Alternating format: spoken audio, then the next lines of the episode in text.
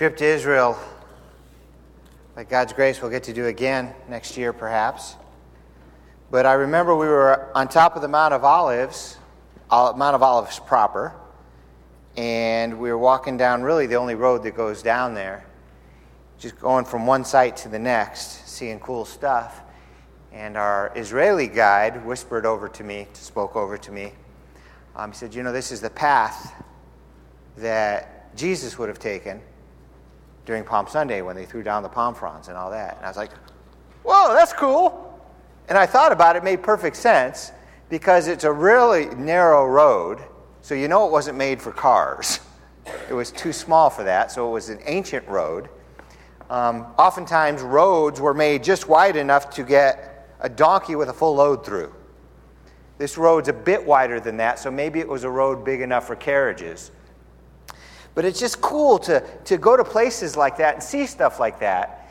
And we're in Matthew chapter 21, and this is culminating to Yeshua, to Jesus, on Palm Sunday or the Hosannas or the triumphal entry or whatever you want to call it. When he came in riding on the donkey, and everybody shouted out and they put palm fronds down. This is the chapter we're in. But before we talk about that specifically, I want to talk to you a little bit about the coming of the Messiah. Over the last few weeks, we looked at some prophecy concerning when he would come, what he would do when he was here, what he would be like. The rabbis talked a lot about the coming of the Messiah. It was one of the biggest hopes, if not the biggest hopes, in Jewish thought. But when you look at the passages of Scripture about co- the coming of the Messiah, they're not easy to make sense out of. Like there's a passage of Scripture that says the Messiah is going to die, another one that says he'll rule and reign forever. And the rabbis looked at that and say, How in the world could both happen at the same time?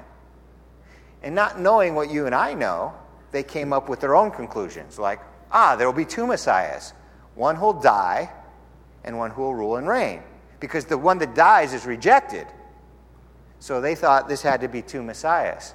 There was even one Jewish legend, it's more than a legend, it's written down that the Messiah who rules and reigns will resurrect from the dead the Messiah who dies.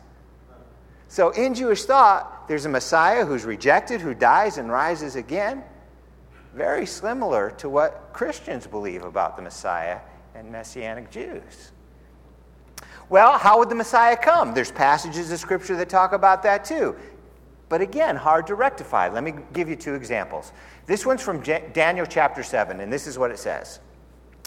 I saw in the night visions, and behold, one like the Son of Man came with the clouds of heaven, and came to the Ancient of Days, and they brought him near before him. So they believe this referred to the Messiah, and rightly so, but it says he comes in the clouds of heaven. Now listen to this one from Zechariah 9. Rejoice greatly, O daughter of Zion. Shout aloud, O daughter of Jerusalem. Behold, your king is coming to you. Righteous and having salvation is he, humble and mounted on a donkey, on a colt, the foal of a donkey. So is he coming in the clouds or is he coming on a donkey? It's not the same thing. And so they try to understand how this could be. Well, here's how some rabbis rectified this. Let me just quote for you. If the Israelites are good, then he'll come with the clouds of heaven but if not good, then riding upon a donkey. There's always this concept in Jewish thought about the coming of the Messiah being tied to the righteousness of the people. And that's another example of it. Well, let's say that was Jewish thought in the days of Jesus. I don't know how far back this thought goes, but obviously they were talking about it. Now, with that in mind, listen to what Matthew 21 says. Now, when they drew near to Jerusalem and came to Bethphage, to the Mount of Olives, so that's the backside of the Mount of Olives, coming up, ready to go back down the Kidron Valley into Jerusalem. When they're there, Jesus sent two disciples, and he said to them, Go into the village in front of you, and immediately you'll find a donkey tied and a colt with her. Untie them, bring them to me. If anyone says anything to you, you shall say, The Lord needs him, and he will send them at once. This took place to fulfill what was spoken by the prophet, saying, Say to the daughter of Zion, Behold, your king is coming to you, humble and mounted on a donkey and on a colt, the foal of a beast of burden. He's not coming on the clouds, so what does that mean? The disciples went and did as Jesus had directed them. They brought the donkey and the colt and put on them their cloaks, and he sat on them. Most of the crowd spread their cloaks on the road. Others cut branches from the trees and spread them on the road.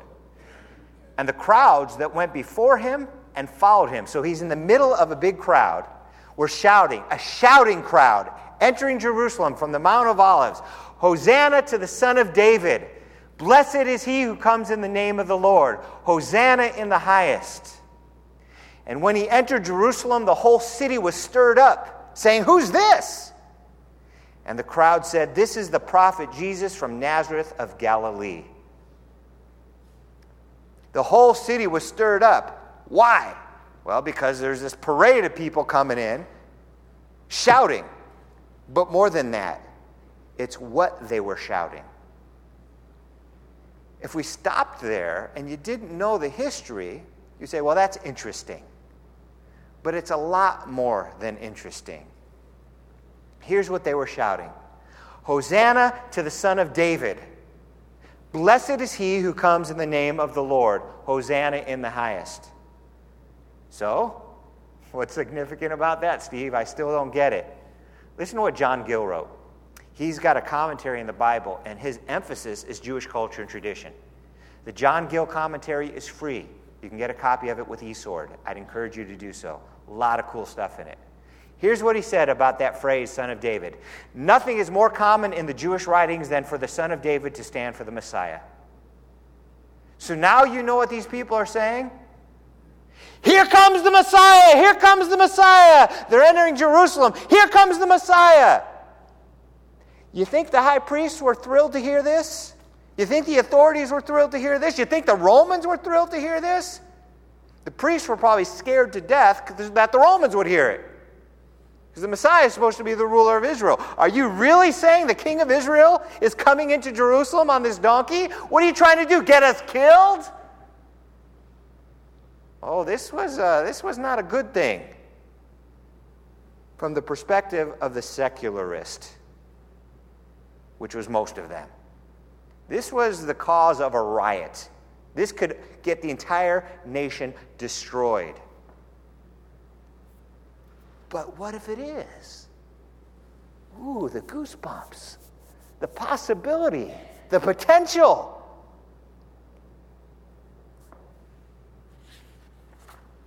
So he's calling him the son of David, which means the Messiah, and they're saying Hosanna. Hosanna in the highest. That comes from Psalm 118. Let me read the psalm to you, or this piece of it. Save us, we pray, O Lord. O Lord, we pray, give us prosperity. Blessed is he who comes in the name of the Lord. We bless you from the house of the Lord. They were basically just quoting or paraphrasing that verse. But she said, Steve, I don't hear any Hosanna in there because you didn't hear it in Hebrew. Listen to it in Hebrew, that piece. Ana Adonai Hoshiana. Hoshiana. Hosanna. In Hebrew, it's the piece that says, Save us. Hoshiana. That's what save us is. Hosanna. So they're calling him the Messiah and asking him to save them. How prophetic is that if they only had a clue? But even more than that, as I've pointed out to you in the past, and I've got the two words, the Hebrew words, one over the other. Let's put them up. Let's take a look. I want to show you something. You don't have to know Hebrew to see this. Hoshiana, so we left off the, the na part and just got the Hoshia, Hoshia part. This is the word Joshua or Yeshua. This is the word save or salvation. This is the same as this. This is the same as this. This is the same as this. This is the same as this. The word Joshua or Yeshua is virtually identical. It's built out of the word salvation. So they're calling him the son of David, which means the Messiah. They're asking him to save them, and they're actually using his name, Yeshua. They spoke Hebrew, Aramaic, they knew. They didn't put two and two together because they use that word all the time. But I can see it. So, in a sense, save us, Jesus, you're the Messiah, save us, Jesus. That's not what they were saying, but that is what they were saying. Very interesting. I think it's cool that most of the time when the scripture talks about salvation in the Old Testament, it uses the name Jesus. And Jewish people to this very day, if they're crying out to God for salvation, they're crying out to God for Jesus. But not really, but really, if you know what I mean. Jesus is the Greek form of Joshua, which means salvation, or Jehovah saves. They're quoting the prophecy that names him and not even aware of doing so. So they're saying, Save us, save us. From what? What do they want to be saved from? If you were to ask the guy yelling, Save us, save us, what do you want him to save you from? Rome! What else? Can't you see what's going on? First on their mind would have been political or social salvation. They wanted to be delivered from their enemies. And I'm not going to debunk that. That's not a bad thing, that was a necessary thing. They were being horribly oppressed, and they were asking God to remove the oppression. That's good, that's necessary. But there was more that needed to be done. Before I kill myself and do a nosedive off the stage. Of course, we are recording it. That'd get us $10,000 on America's Funniest Videos. Maybe I should have left it untied.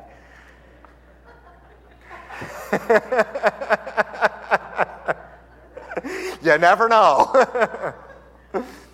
so they wanted to, to have political salvation. They wanted to be delivered from their oppressors. That's good, that's righteous, that's noble. It's important, but it's not first. I'm sure they would have thought it was first, but God knows better. So, what exactly else did they need to be saved from? A worse problem. What? So, Jesus comes down the mountain. They're yelling Hosanna. He enters the temple. Did you know the Romans had a garrison adjoined to the temple compound? So all this is going on inside of Rome. Probably they don't speak any Hebrew, but they're asking, What's going on? So later, when Jesus gets turned over to the Roman authorities, all this is going through their minds too. Remember, up on the cross, here's Jesus, King of the Jews.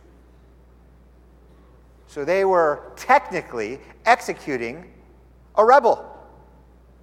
Now, they knew they really weren't. They knew it was all a show, that the bad guys who were in authority wanted to turn Jesus over because they envied him and they were jealous of him and they hated him. But nevertheless, that was the judgment on the cross. Here's Jesus, the King of the Jews. So, this concept, part of it, was him entering in right here.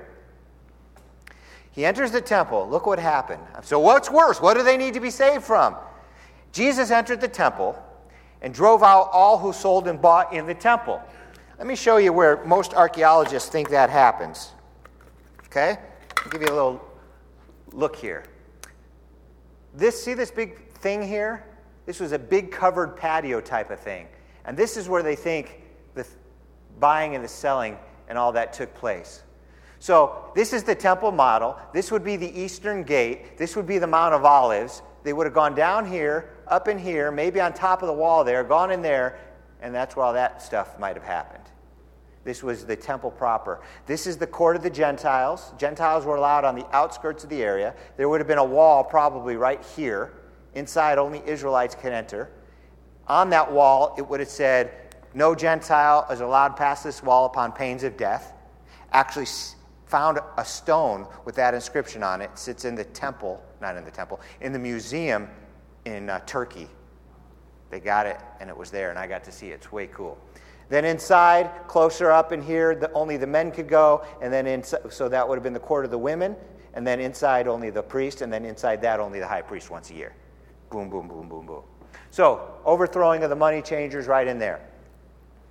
Jesus entered the temple, drove out all who sold and bought in the temple, and he overturned the tables of the money changers and the seats of those who sold pigeons. While he's chasing them out and flipping over their tables and chewing them out, this is what he yells at them It is written, My house shall be called a house of prayer, but you make it a den of robbers. They weren't robbers because they were selling stuff. They were robbers because they were ripping people off. People are supposed to come here to pray. Instead, they come here and get ripped off by you guys. How do you pray? Well, you bring an offering. Well, we just happen to have the only authorized offerings right here. You know, you get a pigeon in Bethlehem, it'll cost you a shekel. Here, they're 50 shekels. I'm just throwing out numbers, just to give you an idea. They had to do it. It was a ripoff.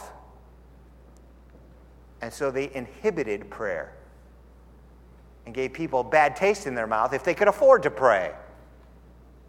Bad, bad, bad, bad, bad, bad. Jesus was incensed. So, what was their problem? Well, the leadership was separated from God. Most of the people were too, but the leaders were leading the way. They lost their connection with God. God was their money. They valued income more than they valued a relationship with God. This is a bigger problem than Rome. You know, Rome kills you. Where are you going after that? That's a bigger question. Having a relationship with God is more important than having a happy and smooth political life. Worship became an opportunity for wealth and for thievery. And from God's perspective, a much bigger problem than the Romans. They needed to be set right with God. Their relationship with God needed to be fixed. Later, we can deal with Rome. First things first. So, Jesus says, This house, which is supposed to be a house of prayer for all nations. You've made it a den of thieves. But he was quoting a passage of Scripture. And that passage of Scripture harkened back to the previous temple where something similar happened. Now, in the days of the previous temple, Babylon, uh, people had this idea Babylon will never conquer Jerusalem because the temple's here. And God would never allow his temple to be destroyed. It's a holy temple, and the God of the universe is the most powerful God. So we can sin all we want, live an evil lifestyle, and just claim the temple. You know? Kind of like safe zone. Nanny, nanny, boo boo, you can't touch me. We're in the temple. That's what they thought. So here's what Jeremiah the prophet, the temple prophet, the prophet who was excommunicated from the temple and imprisoned, the prophet who saw the destruction of that temple and the people exported. This is what he said before any of that happened. Behold, you're trusting in deceptive words to no avail. Will you steal, murder, commit adultery, swear falsely, and offer sacrifices to Baal? Walk after other gods that you've not known, then come and stand before me in this house? which is called by my name, he's speaking for the Lord, and say, We are delivered that we may do all these abominations? Has this house, which is called by my name, become a den of robbers in your sight? Behold, I have seen it, declares the Lord. Jesus quoted from this passage of Scripture. What happened next? That temple was destroyed. So, if you knew the Scriptures well, and Jesus quoted that passage of Scripture, what was the lesson? If that temple can be destroyed, so can this one. If their behavior wasn't uh, tolerated, neither will yours be. If they stole and the temple was destroyed, you're stealing, guess what? Your temple will be destroyed too. Boy, Jesus, man, he did not mince words. He got up there and he preached. So, what was their big problem? They turned away from God, they defiled the temple and the temple was destroyed. Not that day. After this big event, some years later. But listen to this passage of Scripture. Jesus was on top of the Mount of Olives when he gave this sermon. As Jesus was leaving the temple, one of his disciples said to him, Look, teacher, what large and beautiful stones these buildings have. And Jesus said to him, Do you see these large buildings? Not one stone here will be left on another that will not be thrown down or torn down. Large buildings, yeah, I've told you this several times. It comes up. The temple in Jerusalem was one of, I would call it the wonders of the world. It was known to be one of the greatest buildings and temples in the world. And you know how famous the Romans were for their temples and buildings. It was right up there, superior to places like the Acropolis and the Parthenon. This was the temple in Jerusalem. Everybody knew about it. And it was some bragging rights for Israel. Little tiny Israel We've got a building that competes with is even superior to the ones in Greece and Rome. What do you think, Rabbi? Isn't this awesome? Jesus said, Not so much. It's all going to be torn down. And the verbiage he used not one stone here will be left on another that will not be torn down. Let me show you a picture. Few years back, as they're excavating the Temple Mount area, by the way, that's Boaz, our Israeli guide. We tag team the teaching. He's an amazing, brilliant man, knows so much. But anyway, as they're excavating the temple area, what you, if you were to see the picture over here, you would see part of the wall, the retaining wall, and up over that wall, the Temple Mount. So we're at the bottom of the Temple Mount here on the southeastern corner. All right? That's where we're at. And they dug dirt, and look what they found right here. You see how the, this pavement is like totally just crushed in? Because the Roman soldiers, when they were on top, pushed the stones off the Temple Mount and they crashed with such force that they broke the pavement. This would be an example of one of the stones that was torn off and thrown down. They found this down there. So that would be one of the stones that crashed the, crushed the street. Not one stone will be left standing that's not thrown down or torn down. They were literally torn down and thrown off the wall, 100 plus feet, smashing the street. This stone is really cool. We're going to focus in on this little piece right here. You see the Hebrew writing right there? So they dug this up. And what that inscription says is to the place of the blowing of the shofar. So the shofar was blown on the Temple Mount for various things, to signal the Sabbath, for example. And they found the stone that was from the top that gave the direction to the place of the blowing of the shofar really cool. And that stone, they have a replica sitting down there for us to see when you walk around, and the original's in the Israel Museum. That was one of the stones that Jesus prophesied over. He specifically said, Not one stone will be left standing that will not be torn down. And boy, did they tear it down. So the temple was destroyed, hasn't been rebuilt in some 2,000 years. I believe it will be rebuilt again, but that's not necessarily a good thing. Though the temple was destroyed, something better came about. 1 Corinthians 6 19 through 20. Do you not know that your body is a temple of the Holy Spirit who is in you, whom you have received from God? You're not your own, you're bought at a price. Therefore, honor God with your body. You know, there was a time where God would actually visit this temple. His glory would radiate through the temple. He came in human form in the body of Yeshua to that temple. That was a glorious temple. But he says his Holy Spirit resides inside each and every one of his believers. We are a temple.